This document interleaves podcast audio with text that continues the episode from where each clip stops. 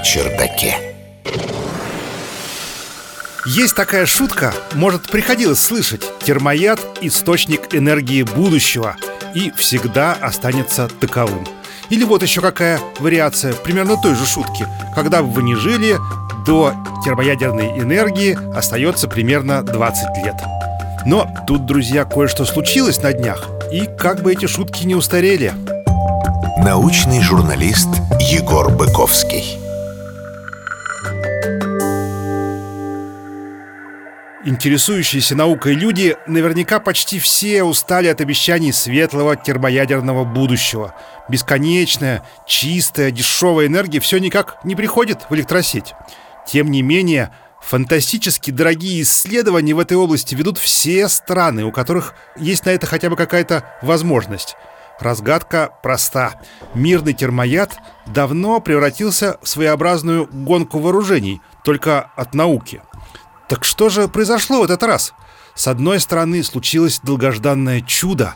В середине декабря американские физики смогли зажечь плазму в управляемой термоядерной реакции.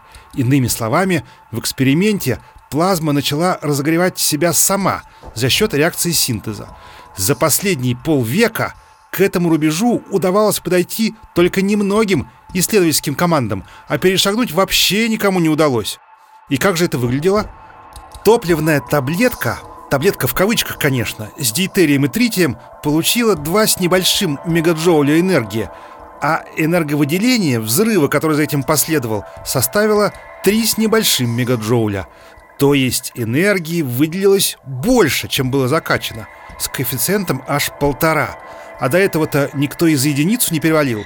Победа? Победа. Успех? Успех. Так в некоторых СМИ и написали Энергии выделяется, мол, больше, чем потрачено, ура! Но! Тут есть серьезное, важное, большое «но».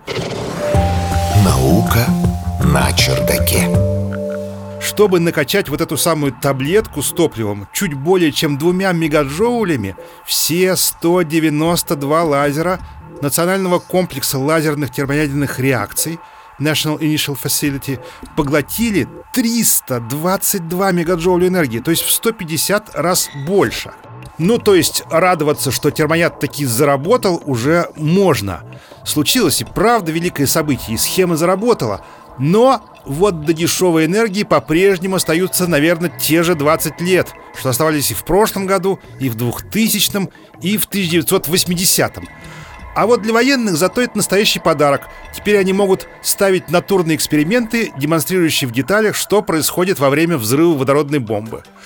Но лучше бы вместо экспериментов с бомбами у нас была дешевая энергия. Мне лично так кажется. Наука на чердаке.